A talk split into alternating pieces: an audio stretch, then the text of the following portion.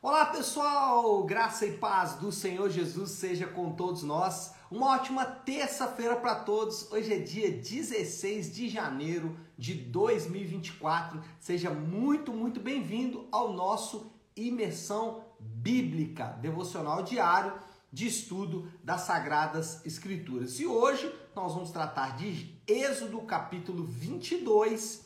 O tema do devocional de hoje é da propriedade e da responsabilidade. Nós estamos falando de algumas leis.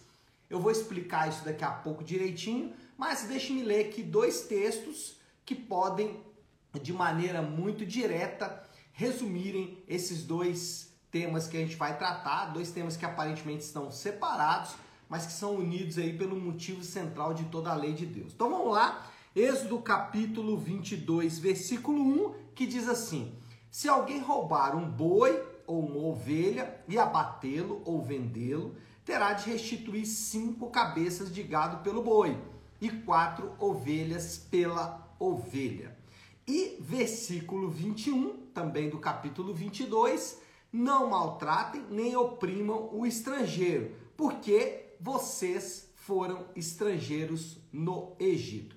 Sempre que a gente vai falar de lei, e ontem eu fiz isso, hoje vou fazer, amanhã de novo, a gente tem que fazer algumas ponderações quando a gente vai tratar sobre leis, especialmente leis do Antigo Testamento. Primeira ponderação que a gente tem que fazer é que essas regulamentações, elas são regulamentações de leis gerais do decálogo. Então, quando a gente pega os dez mandamentos, ali está a lei geral, de uma forma bem geral. Por exemplo, dos textos que a gente vai ler hoje, poderíamos dizer que o não roubarás está aqui como lei geral e como lei particular ou como regulamentação está algumas descrições de coisas que podem ter sido roubadas. Então, o que nós temos quando falamos de leis são regulamentações particulares das leis gerais do Decálogo.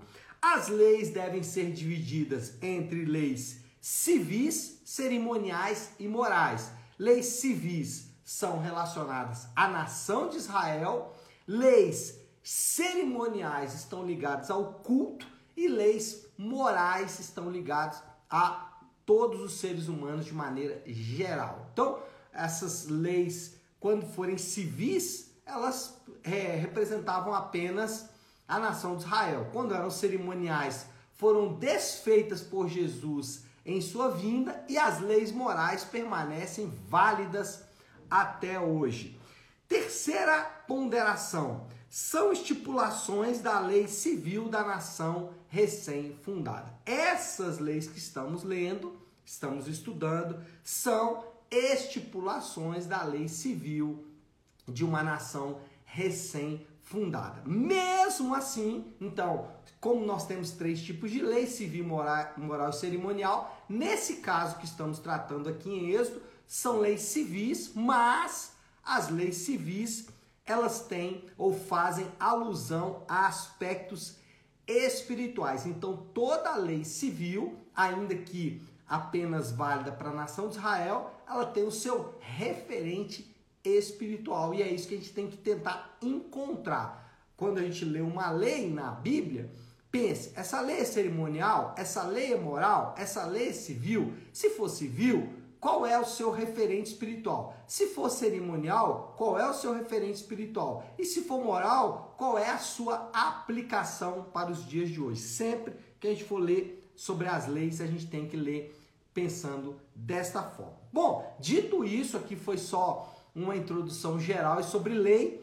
Falando do texto propriamente dito, o texto ele pode ser dividido em dois grandes blocos, assim como foi ontem e assim como será também amanhã. O primeiro bloco vai ali do versículo 1 até o versículo 15 e diz respeito à propriedade particular, diz respeito à proteção da propriedade particular.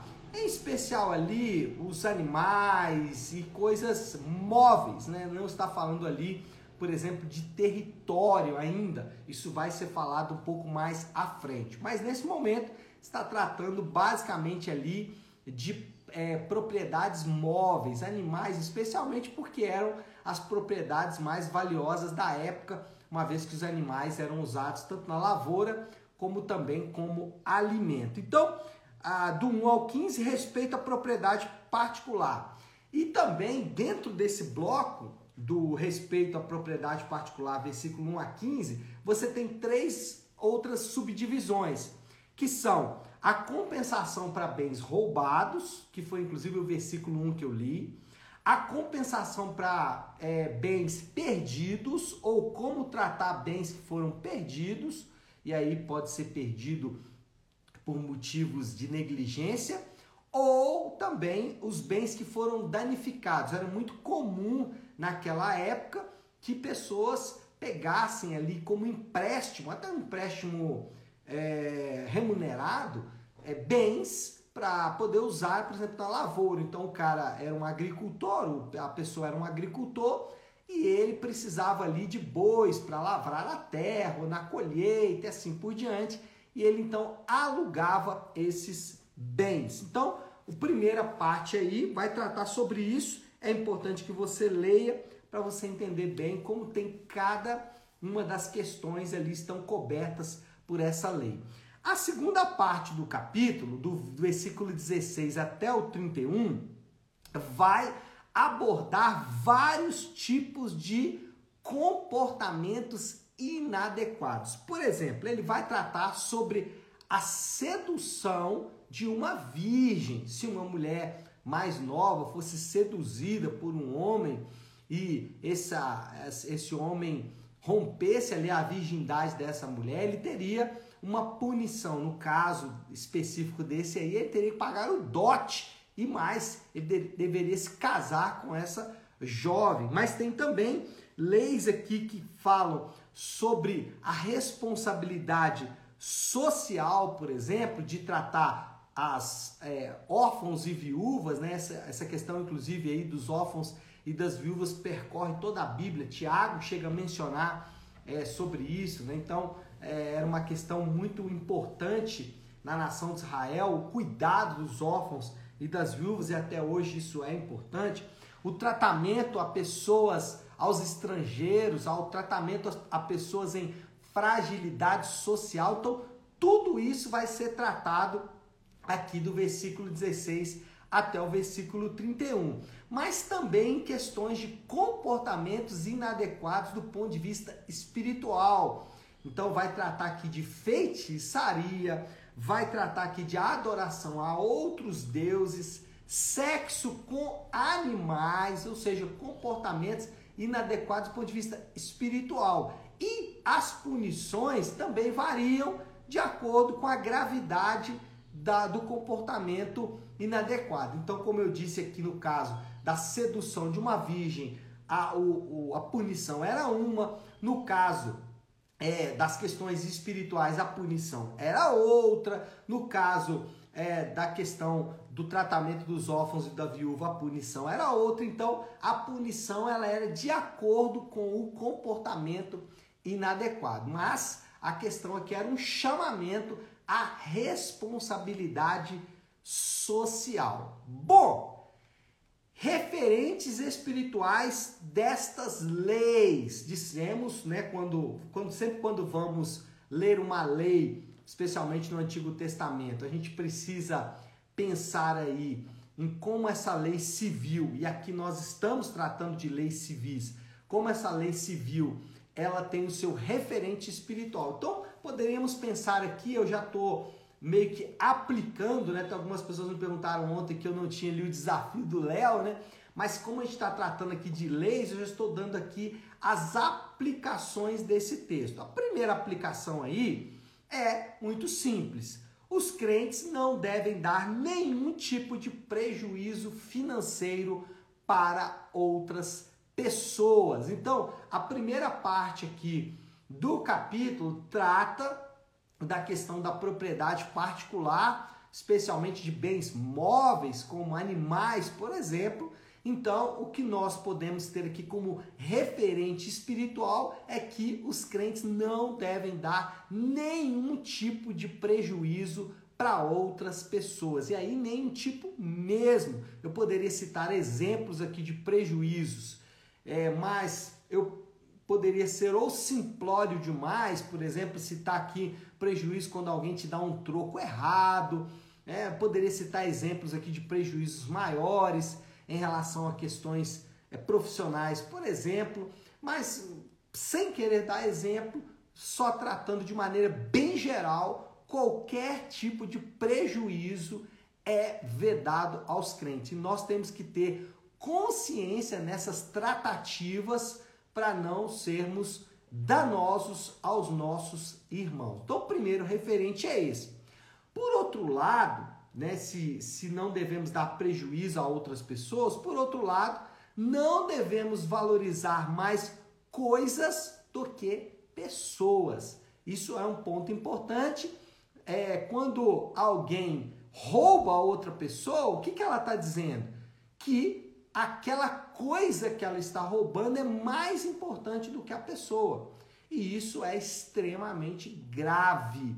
É, quando alguém rouba outra pessoa, ele está dando um recado muito sério. Olha, você para mim não tem importância, mas o bem que você tem, ele tem importância. Outras questões, por exemplo, né, tratativas de pessoas ricas, por exemplo, existe uma tendência em nossa sociedade, especialmente depois da Revolução Francesa, e é especialmente mesmo, isso já existia, mas isso ficou exacerbado, é quase que um ódio contra pessoas ricas. Então, ah, a pessoa que é a mais abastada, ela deve sofrer e tudo mais. Por que, que nós pensamos assim? Porque nós valorizamos muito mais coisas do que pessoas. Então, é, essa é, é vedado também aos crentes valorizar mais coisas do que pessoas. E isso vale tanto para quem tem coisas e se apegam a essas coisas, como também pessoas que não têm as coisas e que pensam que pode destruir outras pessoas para conseguir essas coisas. Então, a segunda aplicação, o segundo referente é esse que as coisas não são mais importantes do que as pessoas. Terceira, terceiro referente espiritual destas leis é que não podemos oprimir pessoas por causa de condições como raça, sexo ou etnia. Então, as pessoas não devem ser oprimidas porque elas são de raça X, Y ou Z ou porque são do sexo X, Y ou Z, ou porque pertence à etnia, ou pertence ao grupo de pessoas. Então, é, é muito comum, principalmente no nosso país hoje, para dar um exemplo apenas, tá, gente? Eu não estou aqui é, simplesmente focado nisso, mas é para dar um exemplo. Existe no nosso país hoje, por causa da polarização política, uma tendência a oprimir pessoas por causa da sua decisão política. Então, é muito comum dizer, por exemplo, ah, um marxista não é cristão, ou dizer, ah, um cristão não é cristão verdadeiro, ou um cristão não é gente, então eu posso é, oprimir essa pessoa por causa da sua fé, eu posso vilipendiar a sua fé. Nós temos visto aí no nosso país com muito é, ardor uma tentativa de ridicularizar os cristãos. Esses dias eu vi uma reportagem dizendo que a Netflix tirou do seu catálogo um filme que fazia alusão a, ao hinduísmo, fazia alusão é, de maneira vilipendiosa, de maneira desonrosa ao hinduísmo. E aí os hindus pressionaram a Netflix e retiraram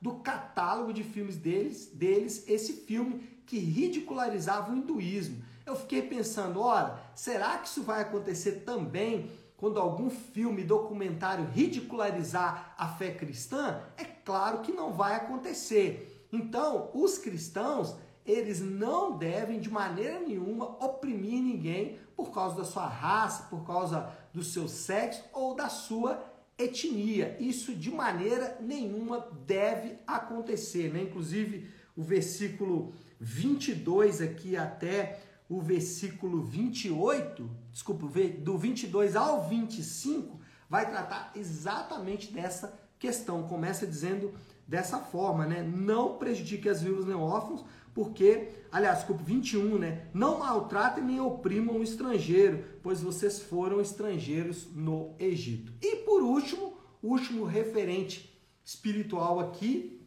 que a gente vai citar hoje, é os pecados espirituais são particularmente perigosos. Olha aí, versículo 18 até o versículo 20 diz assim: Não deixem viver a feiticeira, todo aquele que tiver relações sexuais com animal terá que ser executado. Quem oferecer sacrifício a qualquer outro Deus e não unicamente ao Senhor será destruído. Então, três penas capitais aqui, né? E aí volta a dizer, aqui são leis civis da nação de Israel, a gente tem que procurar o referente, e aqui o referente qual que é? Exatamente o fato de que os pecados espirituais eles são é, particularmente perigosos e todos os três aqui estão falando de pecados espirituais. Pastor, mas fala aí sobre sexo com animal. O que isso tem a ver com é, a questão espiritual? Dois problemas aqui, né? Primeiro é que o sexo dentro da Bíblia tem um propósito, é o propósito de refletir a união de Deus com seu povo, de Cristo com a igreja. Então, qualquer relação sexual que macule de alguma forma o que Deus projetou, o sexo entre homem e mulher, isso é particularmente perigoso e é também uma questão espiritual. Então, aqui no caso, era relação sexual com animais, mas qualquer relação sexual que não respeite a maneira como Deus estabeleceu entre homem e mulher, isso é particularmente perigoso é uma questão também espiritual e foi tratado aqui no, é, no livro do Êxodo. Concluindo, e aí eu vou fazer a conclusão, já fiz a aplicação, inverti aqui, né? O versículo 31, parte A, resume de maneira direta os motivos das leis de Deus. Qual o que está escrito no versículo 31, parte A, que define ou que resume de maneira direta os motivos da lei de Deus? Vocês serão meu povo santo. Por que, que o povo de Deus tinha leis tão rígidas, porque eles representavam Deus e sua santidade. Por isso, eles tinham leis rígidas que iam controlar as suas atividades. Tá certo, pessoal? Acho que por hoje tá bom, né? Deu! vamos orar, vamos colocar tudo isso diante de Deus. Se você puder, então, pare aí um instante o que você está fazendo e vamos juntos buscar a Deus em oração. Deus, somos é, desafiados em tua palavra diante das tuas leis, Pai. Nesse caso aqui, leis que eram para regulamentar a nação que o Senhor havia escolhido. Como o Senhor mesmo disse, eles iam representar e apresentar o Senhor como um povo santo. Por isso, eles também precisavam é, de santidade. De nossa parte, Senhor Deus, que o Senhor nos dê graça para aplicar esses referentes espirituais, para que cada uma dessas leis que fazem alusão a questões espirituais, elas possam queimar o nosso coração. Ajuda-nos, Pai, porque de fato não é fácil, mas mesmo assim sabemos que é importante que possamos obedecer toda a lei do Senhor. Assim oramos e o fazemos em nome de Jesus. Amém. Amém, pessoal? Bom, então é isso. Nós vamos ficando por aqui. Que Deus te abençoe. Uma ótima, uma excelente terça-feira para todos. Fiquem com Deus.